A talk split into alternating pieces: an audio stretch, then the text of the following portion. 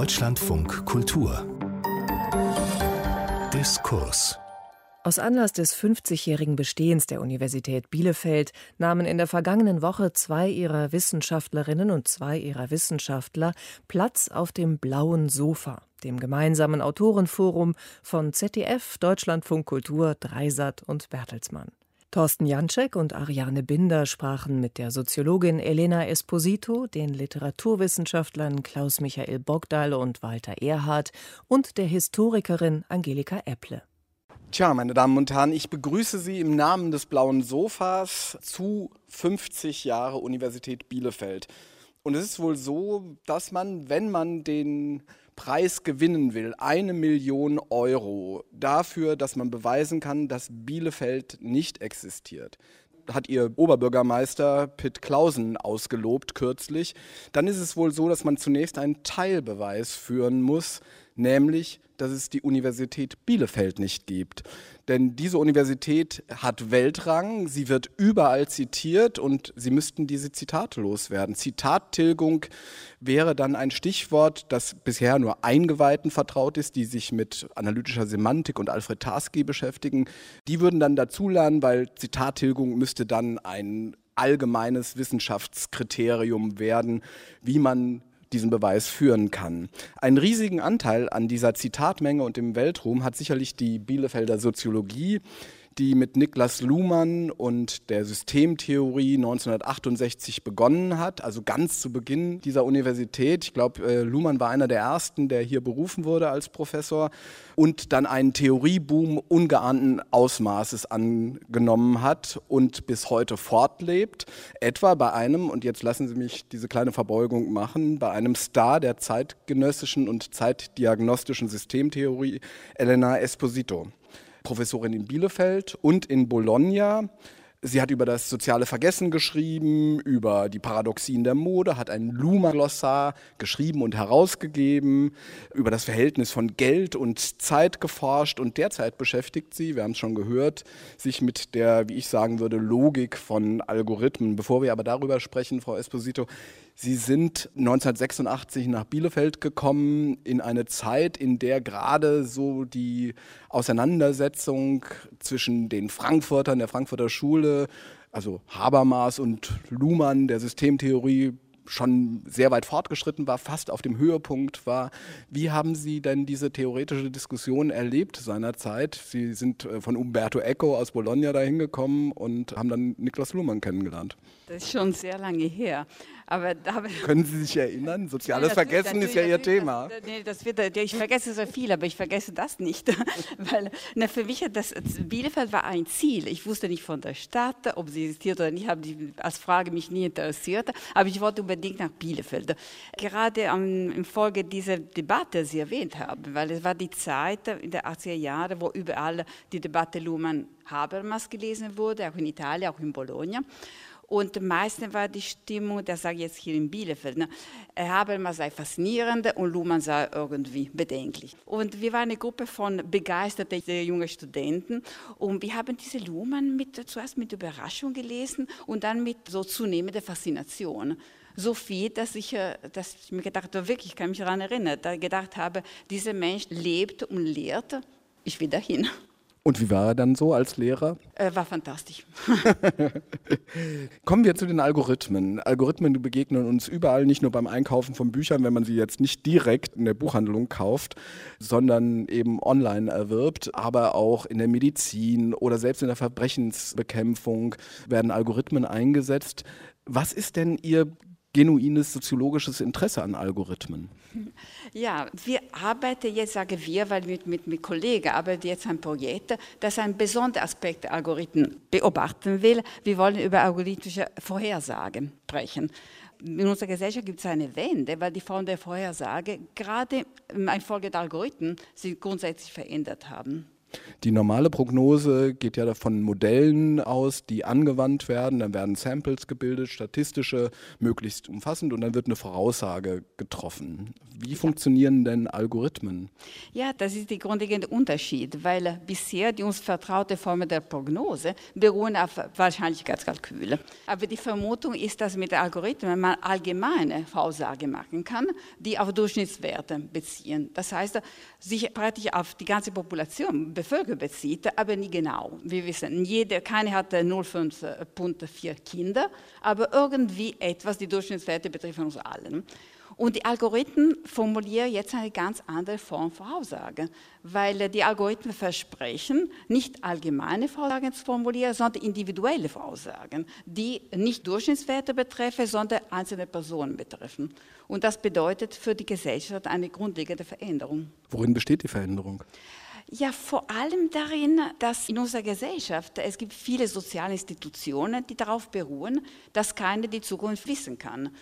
Und deshalb müssen wir uns alle zusammen mit den, sagen wir, geteilten Unsicherheit auseinandersetzen. Unsicherheit als sozusagen Grundmoment äh, unserer Gesellschaft. Ja, Unsicherheit als Problem, aber wie unser Projekt untersuchen will, auch als Ressource in einem gewissen Sinne.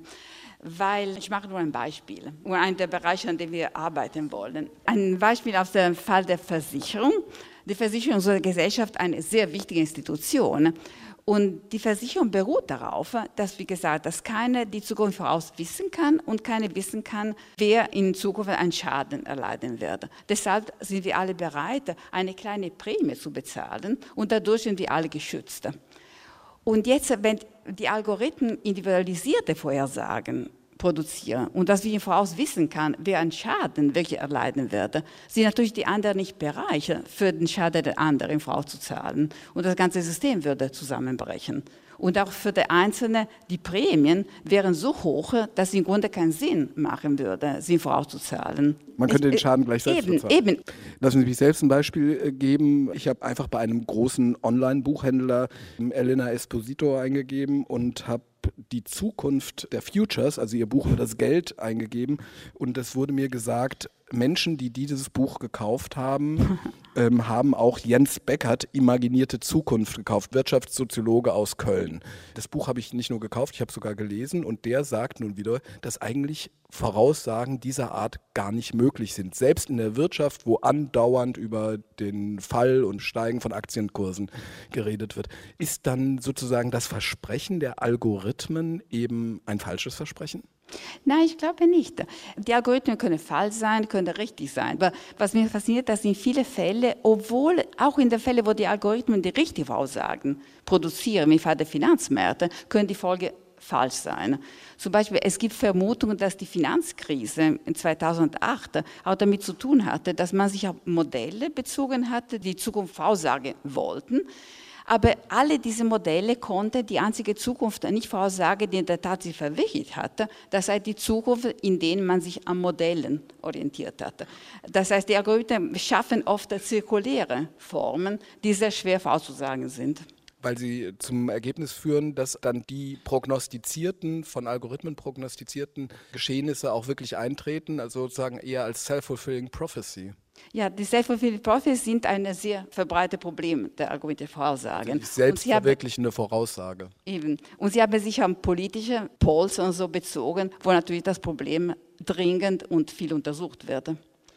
Algorithmen funktionieren aber komplett anders als die klassische Prognose, wie wir es aus der Statistik kennen, also das, was wir bei den Wahlen noch erlebt haben, nämlich da werden eben Modelle gebildet und Bevölkerungssamples, also so und so viel unter 40 Jahre müssen dabei sein, so und so viel über 60 und so weiter.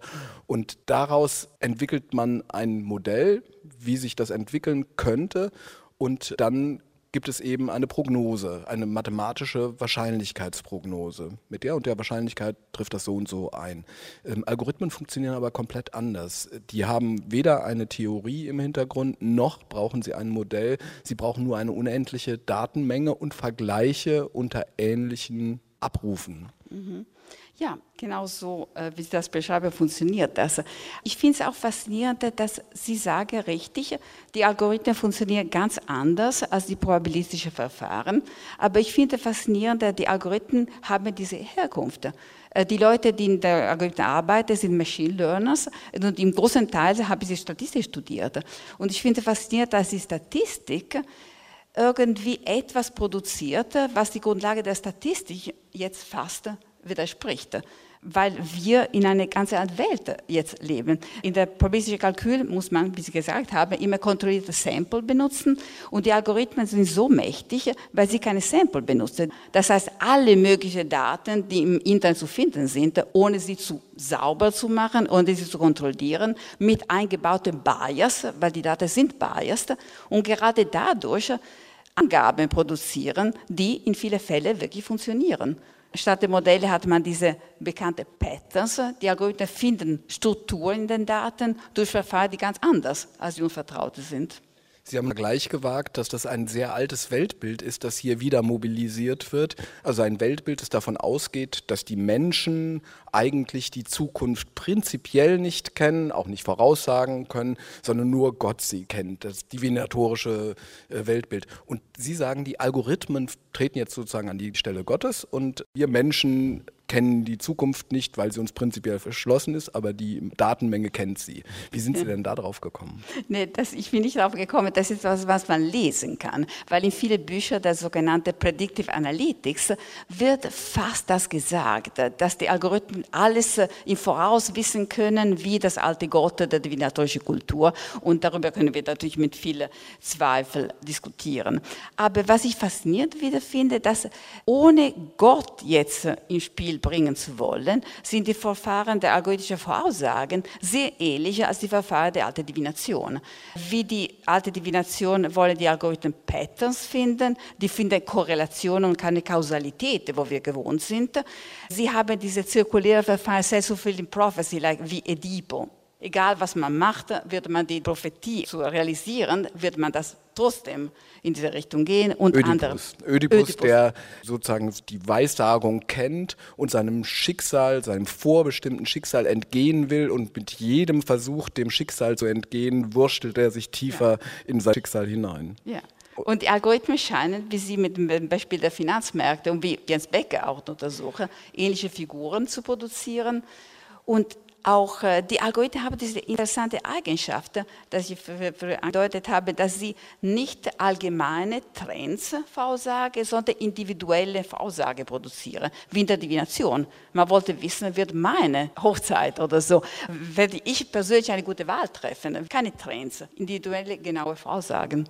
Aber was haben denn diese individuell genauen Voraussagen für politische Konsequenzen, wenn man sie jetzt mal zum Beispiel bei der Verbrechensvorsorge Vorlage sich anschaut, weil da werden ja dann für Einzelne bestimmte Regelungen getroffen, die womöglich aufgrund des Regelungsbedarfs für alle anderen auch Folgen haben können. Natürlich, unsere Projekte haben einen Teil, äh, das haben Sie erwähnt, über Policing, weil es waren der Fälle, wo diese Bias, die bei der Algorithmen unvermeidlich sind, besonders politische Probleme schaffen. Wir sind auch nicht bereit, diese Bias zu akzeptieren in diese Fälle, wo wirklich unsere Freiheit in Frage gestellt wird. Aber nicht nur weil ähm, im Fall der Policing, es gibt andere Folgen der Algorithmen, die merkwürdig sind, weil, wie gesagt, in unseren probabilistischen Verfahren haben wir eine geteilte Unsicherheit. Keiner weiß, was in der Zukunft passieren wird. Und jetzt gibt es diese Predictive Policing, wo die Algorithmen versprechen, genau vorauszuwissen, wer ein Verbrechen begehen wird. Das bedeutet, dass unsere ganze polizeiliche Arbeit die gute präventive Arbeit ist. Da keiner weiß, wer ein Verbrechen begehen wird, ist die Arbeit der Polizei zu großen Teil präventive Arbeit, die nicht auf eine besondere Person bezogen ist, sondern auf die ganze Community.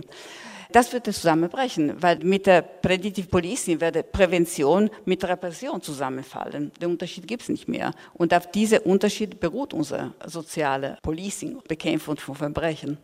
Was würde denn daraus folgen? Müsste man sich gegen Algorithmen und dann vielleicht auch noch selbstlernende Algorithmen, falls es sowas gibt, müsste man sich da in gewisser Weise zur Wehr setzen, dass sie in Bereiche eingreifen, wo wir dann alle in unseren Freiheitsrechten äh, betroffen sind? Das wäre nicht meine Tendenz, natürlich, das sind persönliche Entscheidungen, jeder kann entscheiden diese Fälle, wo man sich besser fühlt.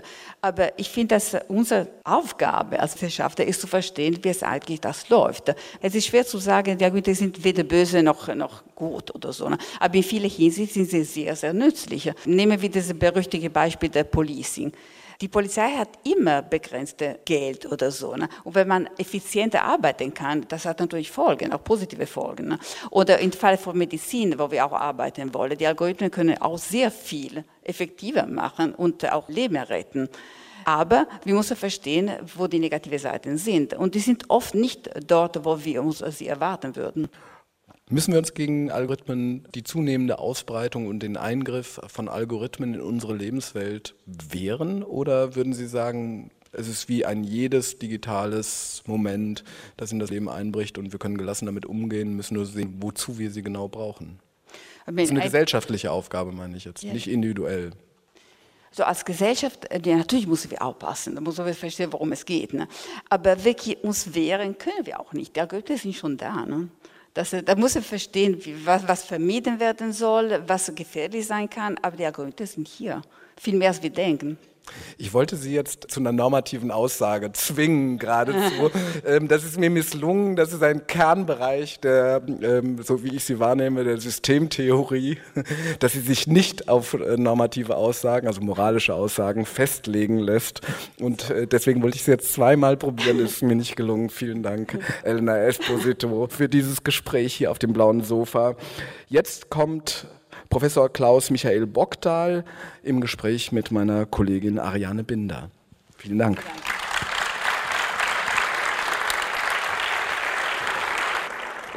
Und herzlich willkommen auf dem blauen Sofa. Ich freue mich sehr auf unser Gespräch. Ich habe mich sehr gefreut über Ihr Buch. Es ist ein wichtiges Buch. Sie haben es 2011 geschrieben. Es wurde ausgezeichnet mit dem Leipziger Buchpreis ähm, zur europäischen Verständigung. Und es ist ein Buch, was immer noch erschreckend und traurig aktuell ist. Europa erfindet die Zigeuner heißt es. Und es geht um eine Geschichte der Faszination und der Verachtung der Romvölker.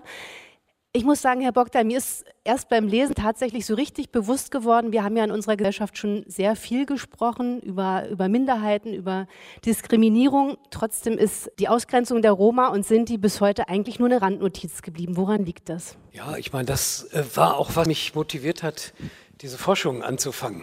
Also wir haben das, was wir ja jetzt Antiziganismus auch nennen, das haben wir sehr lange so als eine Nebenerscheinung des Antisemitismus gesehen.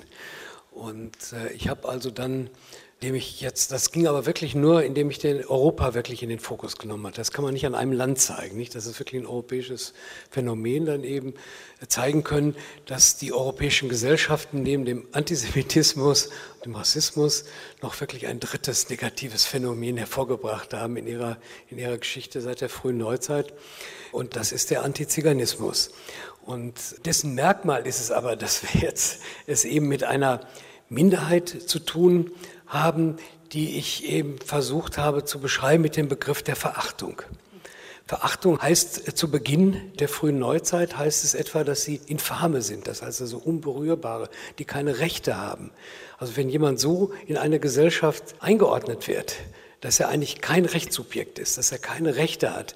Dass also wir würden ja auch sagen, dass er wirklich kein, in der Wissenschaft würde man sagen, keinen Subjektstatus hat, also jetzt überhaupt keine Anerkennung findet, dass er freiwillig ist in bestimmten äh, Zeiten, dann ist er wirklich ganz am Rande dieser Gesellschaft. Und dann wird ständig über ihn geredet. Also das ist aber auch ganz erstaunlich. Also das sozusagen der Diskurs ist breit, das Rauschen sozusagen, was darüber geht, das ist, ist breit. Das interessant an Ihrem Buch, dass auch, ja, äh, dass man über die Unverhältnisse bei der Warnung äh, ja. überrascht ist, dass die Gruppe am Anfang so klein ist, als sie vor 600 Jahren zum ersten Mal auftaucht in Europa, dass sich aber alle immer zu obsessiv an ihr abarbeiten. Ja, und niemand nimmt es politisch wichtig und nimmt, nimmt diese Menschen dann ernst. Das ist die lange Geschichte, die dann aber irgendwann sich Ende des 19. Jahrhunderts eben überkreuzt mit dem Antisemitismus, als wir dann einen biologischen Rassismus haben.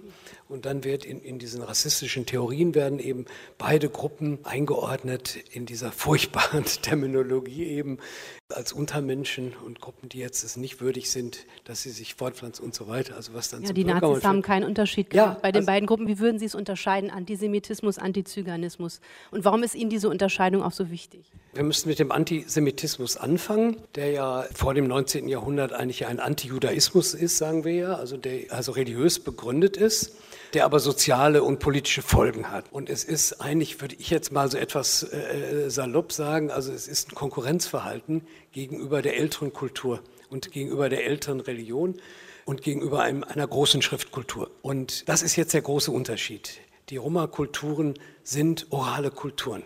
Sie sind keine Schriftkulturen. Es ist ja auch das Traurige, dass Sie zum Beispiel im Vergleich zu anderen Opfergruppen der Nationalsozialisten, was Sie auch erinnern, ja. eigentlich niemand haben, der spricht und auch ganz lange brauchen, um selber über sich zu ja. sprechen, sich selber mitzuteilen über ihre eigene Leidensgeschichte. Also liegt vielleicht auch daran, dass man sie deshalb so lange nicht wahrnimmt. Das ist eigentlich der, so der entscheidende Punkt. Also sie wandern ja ein um 1400 nach Europa und das, in diesem Moment bildet sich allmählich in den nächsten 150 Jahren eigentlich das moderne Europa heraus. Das ist ein Europa der Nationalstaaten, das ist schon mal, da sind sie ausgeschlossen aus dem Bereich.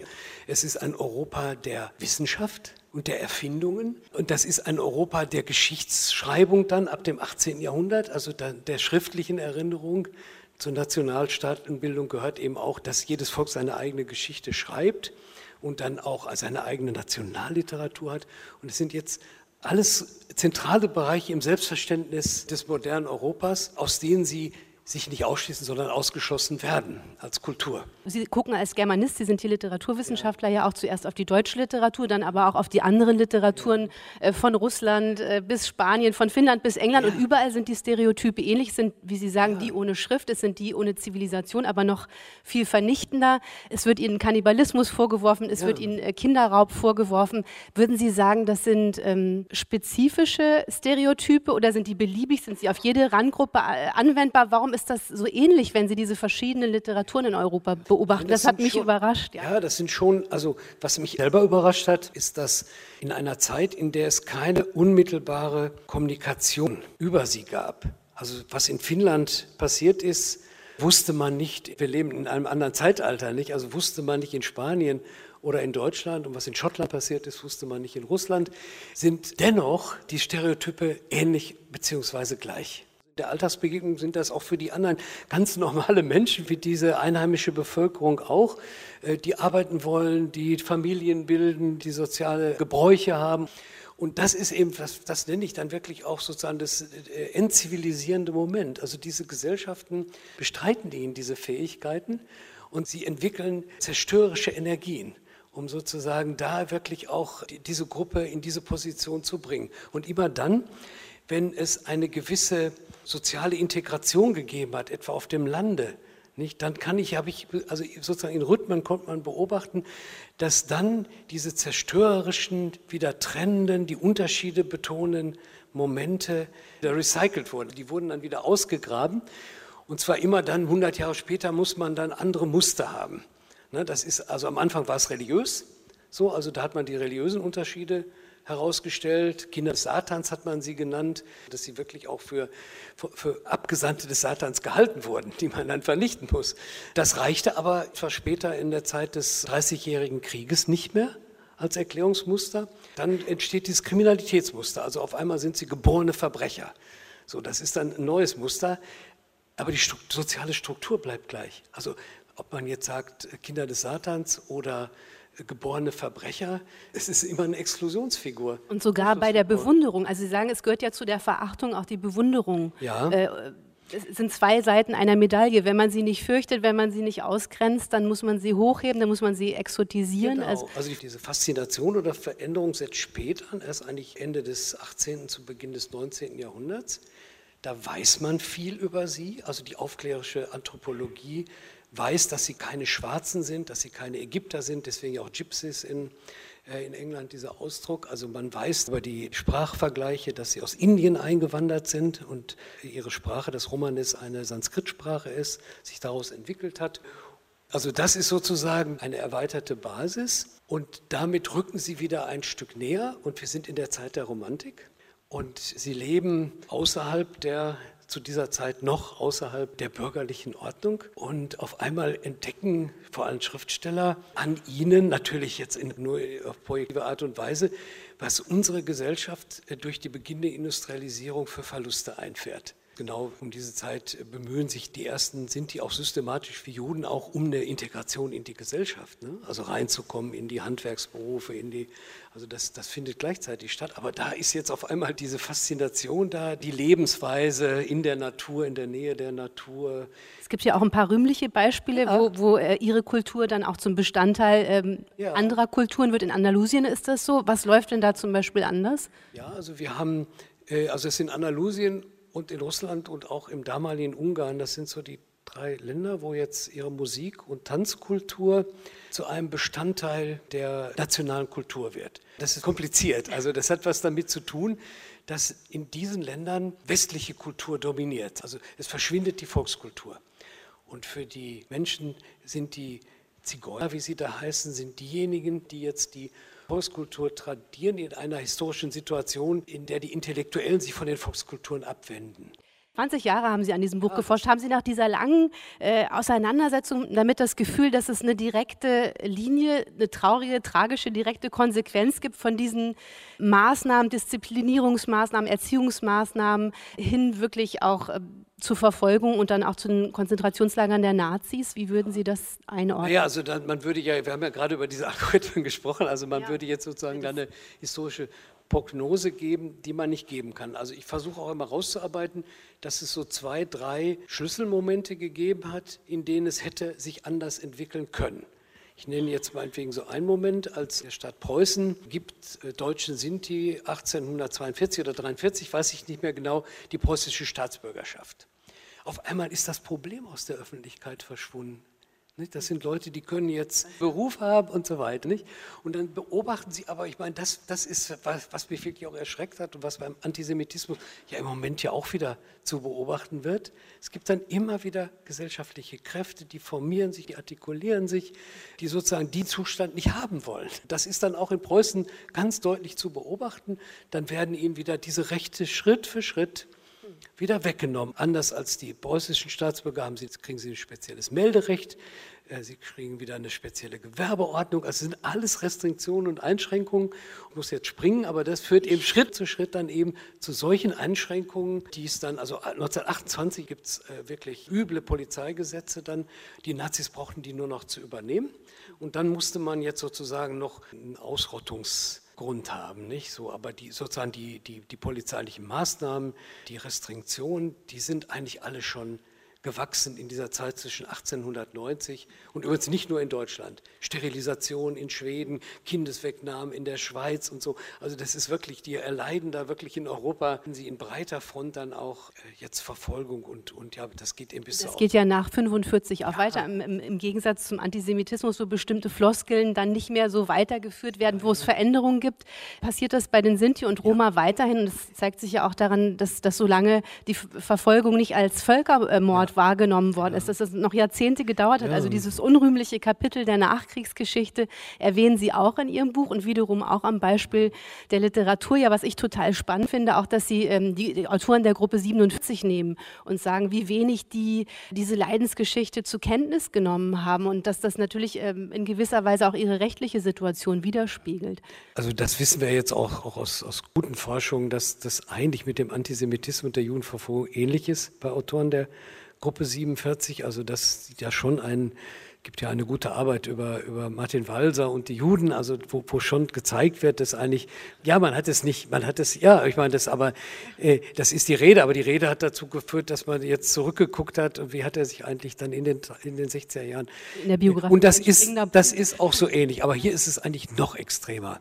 Also wir haben. Also ich fand es bei Ihnen wirklich wir, erschreckend, auch ja, beim Lesen nochmal. Wir nennen das den vergessenen Holocaust, wir nennen das ja den vergessenen Holocaust. Das ist die eine Seite, also das wird, sie werden einfach ausgeblendet. Und das andere ist eben, dass die behördliche Praxis bis in die 80er Jahre, bis also Bundesverfassungsgerichte und äh, und entsprechende wirklich äh, hohe Instanzen dann jetzt diese Praxis beendet haben. Sie, sie bekommen keine Wiedergutmachung, sie gelten nicht als rassisch verfolgt, sondern sie gelten als Kriminelle, die man und Asoziale, die man, bleibt ja, bestehen, das ist ja. und es sind die gleichen Leute. Ich meine, das ist für die, für die manchmal treffe ich ja noch Leute aus dieser Zeit, also die jetzt äh, Kinder, Jugendliche waren, die jetzt alte, alte Menschen sind, unter den Deutschen sind die, die wirklich die gleichen Leute, die sie, die sie in die Konzentrationslager geschickt haben, die, die, die saßen dann hinter im Sozialamt gegenüber und haben ihre Anträge abgelehnt. Hat man ja auch bei Ursula Krechel gerade in Geisterbahn ja, noch genau. ganz erschreckend Unerträg Unerträgliche ja. Geschichte. Und die Schriftsteller gehen, ich nenne das ja, nachlässig damit um. Nehmen Sie, Sie können Christa Wolf oder sonst wen nehmen, also auch die Großen, die haben kein Sensorium dafür, wie bei den Juden eben auch mit einer Gruppe äh, zu tun hat, die Opfer des Völkermords war, nicht? Der Nationalsozialisten.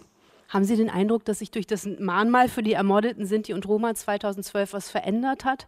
Und dann fasse ich die Frage gleich noch zusammen. Ihr Fazit nach dieser langen Recherche. Ja. Was müsste anders werden, damit Zusammenleben positiver gestaltet wird? Äh, das Mahnmal war das Ende eines langen und peinlichen Prozesses der Errichtung, genau ähnlich wie bei dem jüdischen Mahnmal. Also das kann ich jetzt nicht erzählen, aber es sozusagen, aber es, es, ist dann endlich ein wirklich sehr schönes und würdiges Mahnmal errichtet worden. Und ich war auch bei der bei der Mahnmaleröffnung dabei mit mit Bundespräsidenten und Bundeskanzlerin und, und ich habe nur gespürt, wie wichtig das für die Überlebenden ist, also die wenigen, die es dann noch gibt, und wie wichtig auch dieses Mahnmal aber für die Sinti und Roma in Deutschland ist. Also man hat jetzt einen zentralen Ort, da kann man mit seiner Familie hingehen.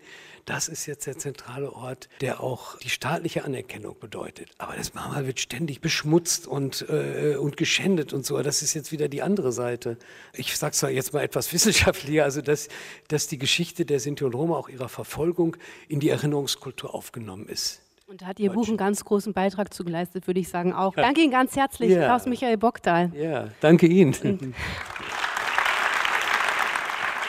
Ich wollte noch sagen, man sieht auch Literaturwissenschaft, welche gesellschaftliche Relevanz sie entwickeln kann und dass es keine Frage des Elfenbeinturms ist. Hier geht es weiter mit Professor Walter Erhardt und mit meinem Kollegen Thorsten Janschek, die sprechen werden über Neil Young. Was für ein thematischer Sprung. Viel Spaß. Walter Erhardt ist Germanist und Literaturwissenschaftler. Er hat zu Christoph Martin Wieland geforscht oder über den literarischen Ursprung der modernen Männlichkeit ein Buch geschrieben.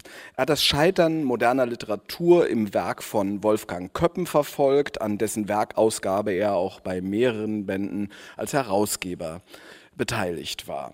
Und dann hat er das Buch geschrieben, über das wir jetzt sprechen, Neil Young. Herr Erhard, ganz ehrlich, Köppen, Wieland, Hardcore-Germanistik. Was ist denn da passiert in Ihrer akademischen Biografie? Anders als bei meinen Kolleginnen und bei Klaus-Michael Bogdal ist jetzt Neil Young nicht das zentrale Forschungsthema bei mir. Ich und äh, meine Generation ist ja praktisch aufgewachsen, sozialisiert, geprägt von der populären Kultur, von der Rockmusik, von der populären Musik.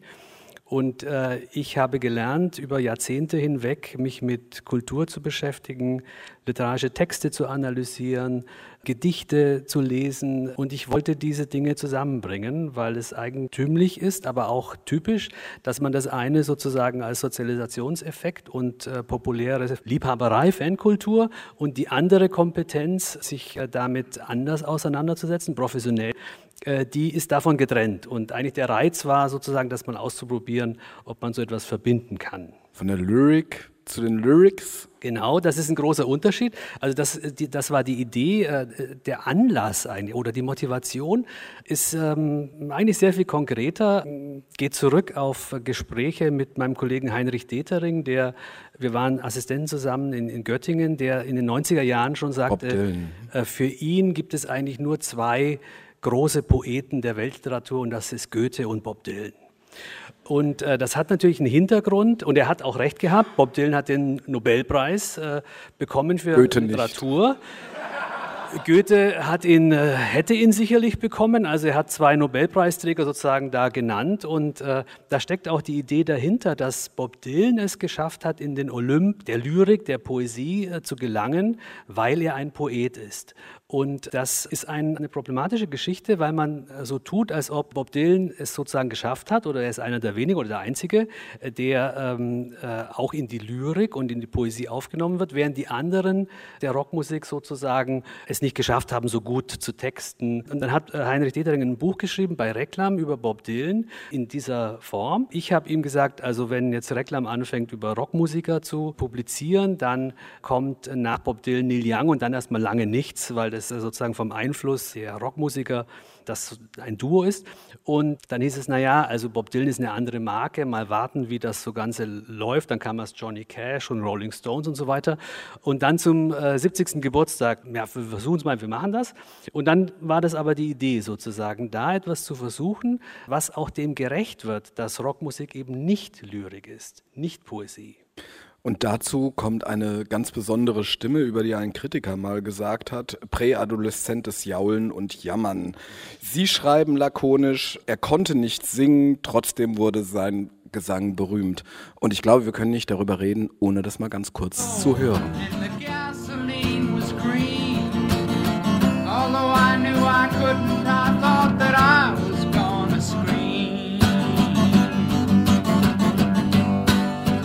That was on my last trip to Tulsa, just before the snow. If you ever need a ride there, be sure to let me know. Last Trip to Tulsa von der ersten Neil Young Platte. Worum geht es da?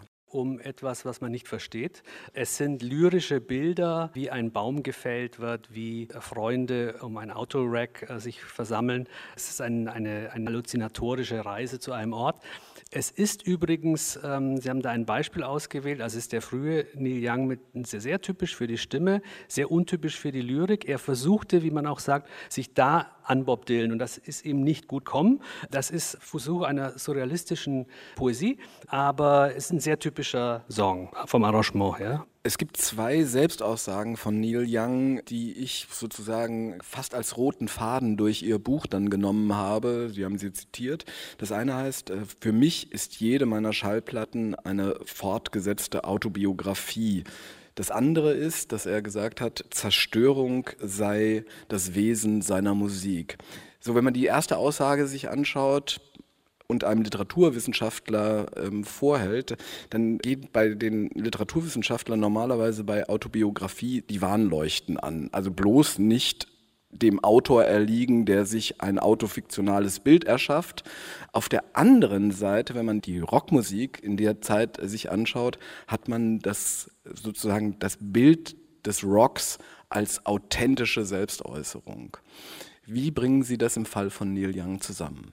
Also das ist, um darauf auch nochmal auf die Stimme zurückzukommen, ein sehr typisches Moment, was die Rockmusik unterscheidet, auch von lyrischen Texten.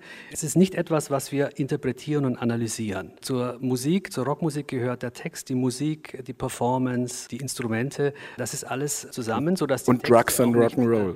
Die Texte auch nicht äh, sozusagen ohne Musik wirken. Und es ist nicht etwas, was wir sozusagen interpretieren, indem wir zum Beispiel sagen, ja, was steckt da für ein autobiografisches Erlebnis dahinter?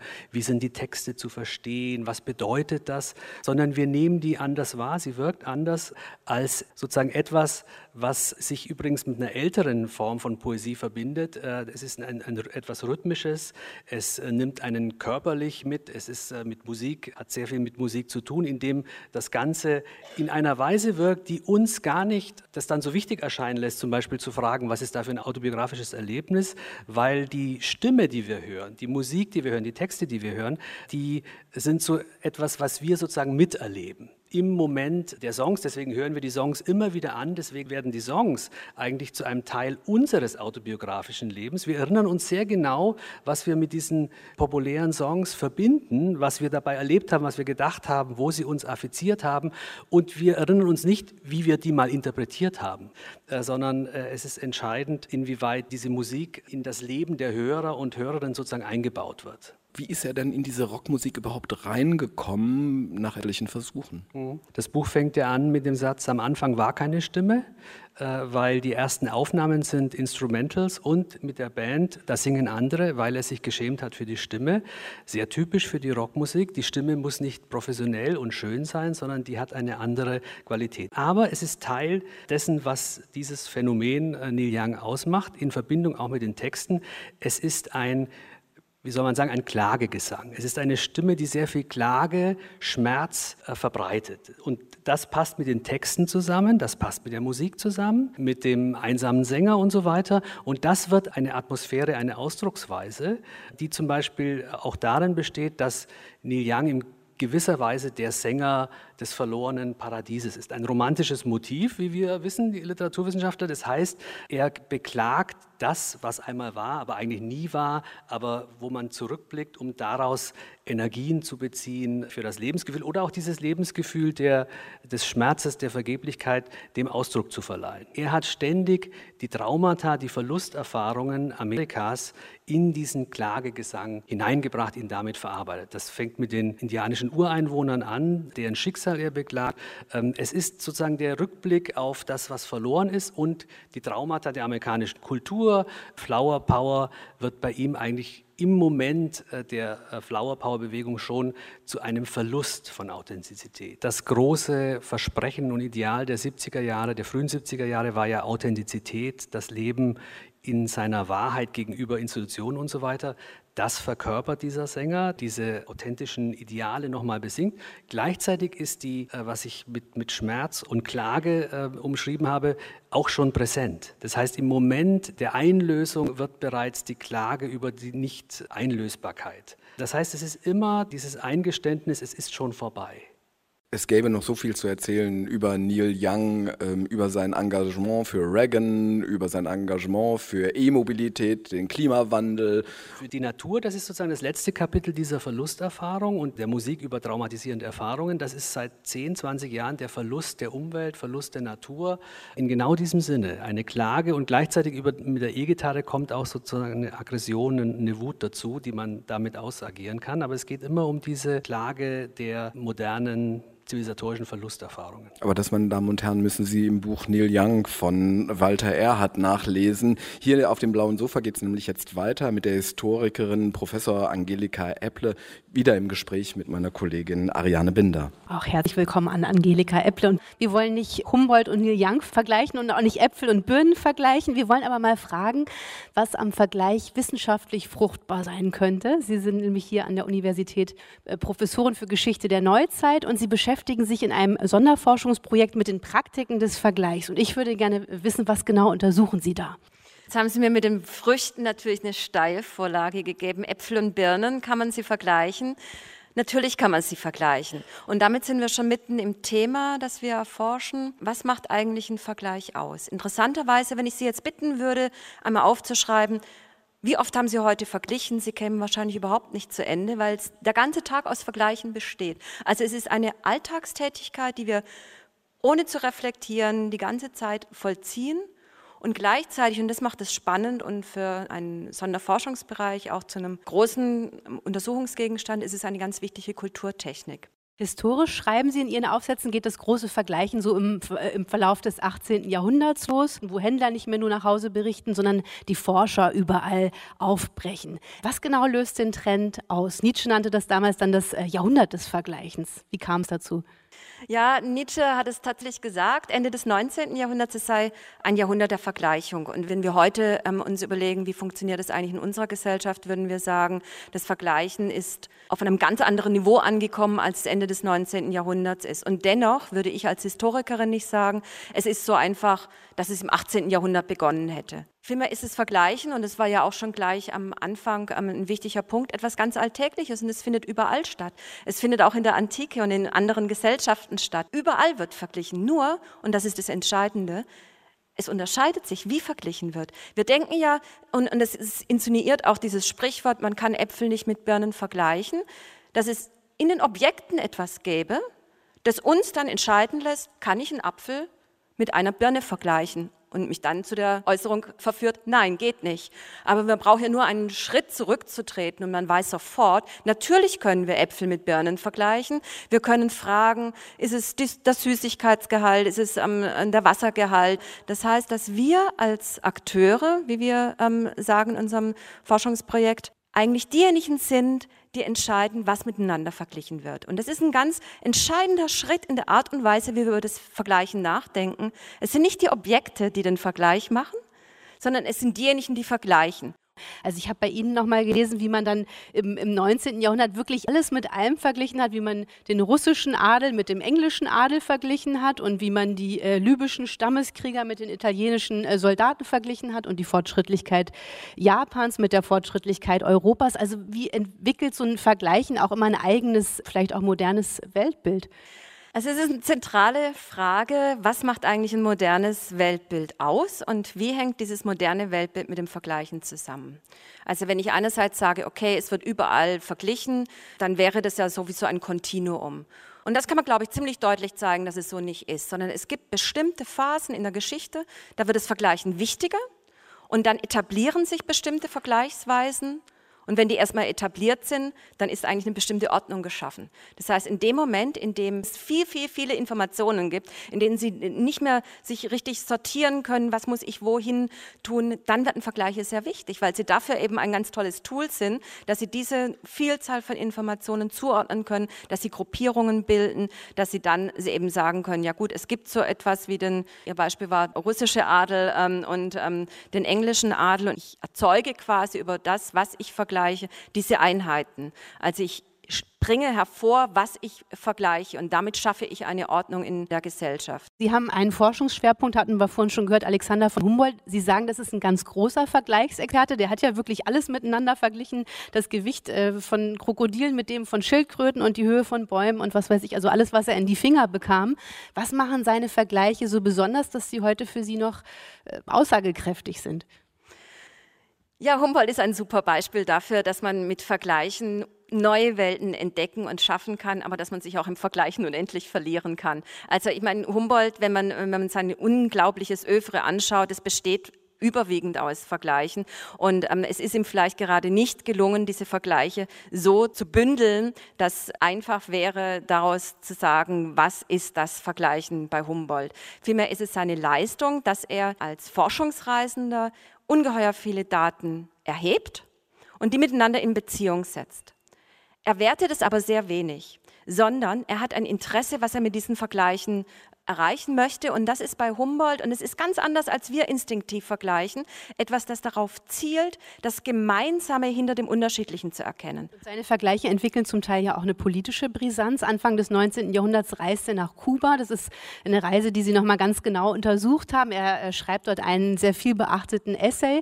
Der ist Zeit seines Lebens verboten. Wieso sorgt er so für Aufsehen? Wenn Sie vergleichen, setzen Sie mindestens zwei Einheiten in Bezug auf ein drittes miteinander in Beziehung und Sie fragen, wie ist das Verhältnis von Gleichheit und Differenz? Wir neigen dazu, sehr stark auf die Differenz zu gehen. Bei allen Stereotypen ist eigentlich die Differenz das, was im Vordergrund steht. Insbesondere eben, wenn es um rassistische Stereotype geht, dann geht es sehr stark um die Differenz. Der oder die andere, das oder die Fremde. Und das Gleiche tritt dahinter sehr stark in den Hintergrund. Ich sagte ja schon, das Vergleichen hebt etwas vor, und versteckt etwas anderes. Genau in diese Situation kommt Humboldt, der ähm, dieses Anliegen hat und ähm, so ein, ein wirklich ein, ein sehr humanitäre ähm, Grundauffassung hatte, ähm, ein Aufklärer und ein klarer Abolitionist, also jemand, der sich gegen die Sklaverei eingesetzt hat. Und er kommt nach Kuba und er fährt in diesen Hafen und er erkennt ganz viel wie in Europa. Es ist, also es ist so eine Einfahrt, ach wie Europa. Und er betritt diese Stadt und er ist vollkommen schockiert von dem ähm, Gestank in der Straße, von den Menschen, die es dort gibt und dann eben zunehmend auch von der Sklaverei und der Situation der versklavten Menschen auf Kuba. Er wird ja auch Augenzeuge von ganz schockierenden Situationen, also zum Beispiel wie Sklaven zur Strafe in brennende Zuckerrohrfelder getrieben werden. Was, was ist das für eine Form von Sklaverei, die er da kennenlernt? Ja, Sklaverei begegnet ihnen eigentlich in ganz unterschiedlichen Ebenen. Die Sklaverei ähm, ist sehr vielfältig. Also es gibt die ähm, Sklaven, die verschleppt wurden ähm, nach Kuba. Ähm, es gibt diejenigen, die in dieser Zeit, als er auf Kuba ist, er reist zum ersten Mal 1801, zum zweiten Mal 1804 dorthin, die ersten Freien, die aus Haiti, das ist die Nachbarinsel, und dort gab es eine Revolution, die dazu geführt hat, dass die Sklaven zum ersten Mal eine von ehemaligen sklavengeleitete Republik gegründet haben. Und es gibt dort sehr viele freie, schwarze ähm, Afro-Haitianer, die dann nach Kuba kommen und auch als Freie dort weiterhin leben. Es gibt dann aber auch die chinesischen Kulis, die nach Kuba verbracht werden. Es gibt natürlich, und es ist eine ganz wichtige Form gewesen der Sklaverei allgemein in Lateinamerika, die Indigenen. Und das Drama ist in Kuba, dass die bereits ähm, im 16., 17. Jahrhundert vollkommen ausgestorben sind. Also die waren einfach den Krankheiten nicht gewachsen und dann wurden im, im 16. und 17. Jahrhundert ungefähr, naja, sagen wir mal so, ähm, 60.000 äh, Sklaven nach Kuba gebracht.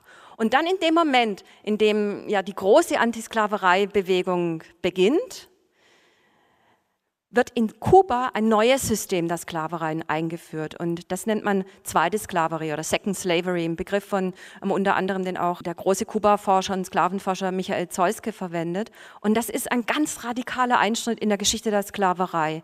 Denn jetzt geht es darum, Fabrikarbeit mit Sklaven zu erledigen. Es ja auch gibt eine neue industrielle Bedingung. Durch die Fabrikmöglichkeit braucht man mehr Arbeiter für Zuckerrohr, für Kaffee, für Tabak. Humboldt selbst findet das sehr schockierend, was er dort erlebt. Trotzdem freundet er sich auf Kuba mit einem Sklavenhändler an. Wie erklären Sie sich das? Ja, das ist ein großes Rätsel, das uns Humboldt aufgibt. Und davon ist eben seine Schrift gezeichnet. Und das hat mich an der Schrift so fasziniert. Ähm, ich habe eigentlich vor allem diese Schrift untersucht, weil ich als Vergleichexpertin daran interessiert war, wie kann es sein, dass ein überzeugter, und davon gab es ja nicht so sehr viele in der Zeit, die so explizit sich gegen die Sklaverei ausgesprochen haben, wie das Humboldt getan hat. Wie kommt es, dass er den Großteil seiner Daten sowie eben auch seiner Kenntnisse von einem Sklavenhändler hat? Der Sklavenhändler, der Name ist hier relativ unbekannt, der heißt Arango Iperenio. Das ist jemand, der ist so berühmt und so wichtig wie Adam Smith. Das ist ein Ökonom, der reist nach England, der kapiert, Moment, unsere Insel wird absolut arm, wenn in England der Zucker raffiniert wird. Wir müssen das in Kuba machen. Und wir müssen das in Kuba machen, um unseren Reichtum zu erhalten. Wir müssen unseren Reichtum erhalten, damit bei uns die Zustände nicht so werden wie in Haiti, wo es diese schreckliche schwarze Republik gibt. Und wir müssen diesen Reichtum verteidigen. Wir können das nur mit Sklavenarbeit. Und der freundet sich jetzt mit Humboldt an. Er er zeigt ihm seine Plantagen. Humboldt bereist diese Plantagen und es sind Vorzeigeplantagen. Und wie kann das, das ist gelingen? Ja schon ein, Bruch mit dem Humboldt-Bild, auch weil man ihn immer so als äh, kosmopolitischen Helden wahrnimmt. Und jetzt erfährt man, er lässt sich da äh, überzeugen von, von solchen Argumenten, dass es auch eine Form von guter Sklaverei gibt. Genau, also da steigt man Waren dann Sie schon da ganz, überrascht, als Sie das gelesen haben? Man steigt da schon ganz schön in die tiefen Schichten des Textes ein, weil auf der Oberfläche ist es wirklich beeindruckend, wie er die Sklaverei beurteilt. Aber wenn man dann reinschaut, dann fängt er eben an, auf eine andere Art und Weise zu vergleichen. Und das ist eigentlich die Pointe. Während er davor immer auf die Gleichheit abgehoben hat, fängt er plötzlich an, bei der Sklaverei Unterschiede zu machen und zu sagen, zwar ist Sklaverei unvergleichbar, also Leibeigenschaft ist nicht ganz so schlimm wie Sklaverei, aber es gibt doch eine gute und eine nicht so gute Sklaverei. Und die gute Sklaverei, und da lässt er sich eben diesem Arango Iparenio überzeugen, ist eine Sklaverei, die beachtet, dass ähm, der Sklave einen minimalen Grundbesitz haben darf, dass der Sklave, falls ihn der Herr ganz schrecklich behandeln sollte, den Herr wechseln darf, in Klammern hat nicht stattgefunden. Der darf seine Frau bzw. den ähm, Mann heiraten. Sie dürfen also mitentscheiden, ähm, wen sie heiraten wollen. Und wenn sie sehr viel Geld ansparen, dann dürfen sie sich auch freikaufen. Und wenn wir eine solche Sklaverei anführen, sagt Arango, dann sind wir eben auch sicher davor, dass es bei uns in Kuba keinen Sklavenaufstand geben wird. Humboldt übernimmt diese Argumente. Würden Sie sagen, dass äh, sein Vergleichen da auch zu einer Form von rassistischem Denken führt? Humboldt würde nicht sagen, dass er die Argumente komplett übernimmt. Es ist subtiler. Es ist mehr so, dass er die Beispiele, die er bringt, für die ganz schreckliche Sklaverei eben nicht aus Kuba bringt, obwohl sie ja dort genauso schrecklich war. Ähm, und insofern ist es subtiler. Und er würde sagen, und er ist eben auch ein Adliger, der aus einer bestimmten Schicht kommt, der in Kuba nur in einer bestimmten Schicht verkehrt, der sich gegen die Revolution ausgesprochen hat, der Angst hat vor, dieser, vor diesen Gewaltausbrüchen, der dann sagt, ja, wir müssen uns langsam aus der Sklaverei rausschleichen. Und wir müssen aufpassen, dass nicht zu so einem Gewaltausbruch kommen lassen, wie es in Haiti der Fall war, in Klammer, oder in Frankreich in der französischen Revolution. Das ist natürlich eine Angst, die er mitgenommen hat auf seine ähm, Lateinamerika-Reise. Klar gesagt, es hat bis 1886 gedauert, bis sich in Kuba die Sklaverei dann langsam ausgeschlichen hat. Und wenn Sie jetzt fragen, wie kann man rassistisches Vergleichen überwinden, dann würde ich sagen, man muss eben dieses Bewusstsein haben, was das Vergleichen tut und was es ermöglicht. Und es ermöglicht, die Differenz zu betonen und die an körperlichen Merkmalen festzumachen. Aber es ermöglicht auch zu sagen, Moment, wir heben auf die Gemeinsamkeiten ab. Und ähm, wir betonen dann nicht mehr die Differenz, sondern wir sehen eher auf das, was uns verbindet und versuchen so das Denken in diesen harschen Gegensätzen oder das Schwarz-Weiß-Denken, um das jetzt mal hier zu bringen, zu überwinden. Ganz herzlichen Dank fürs Gespräch. Angelika Epple. Ich danke Ihnen. Und ich kann es jetzt nicht sein lassen, ich sag's noch, und sehen wir uns nicht in dieser Welt, dann sehen wir uns in Bielefeld. Bislang kannte ich nur das Udo Lindenberg-Lied und die gute alte Verschwörungstheorie, jetzt weiß ich es besser. Ich war hier, es war toll, es war sehr inspirierend. Vielen Dank für die Einladung. Ich hoffe, Sie haben Lust bekommen auf mehr. Wir stellen in nicht wenigen Wochen im Oktober unser Sofa wieder auf auf der Frankfurter Buchmesse. Und äh, alle Autoren und Professoren von heute Abend können Sie natürlich jede Woche hier erleben in Ihren Vorlesungen und Seminaren. Nehmen Sie es wahr und kommen Sie wieder. Schönen Abend und auf Wiedersehen.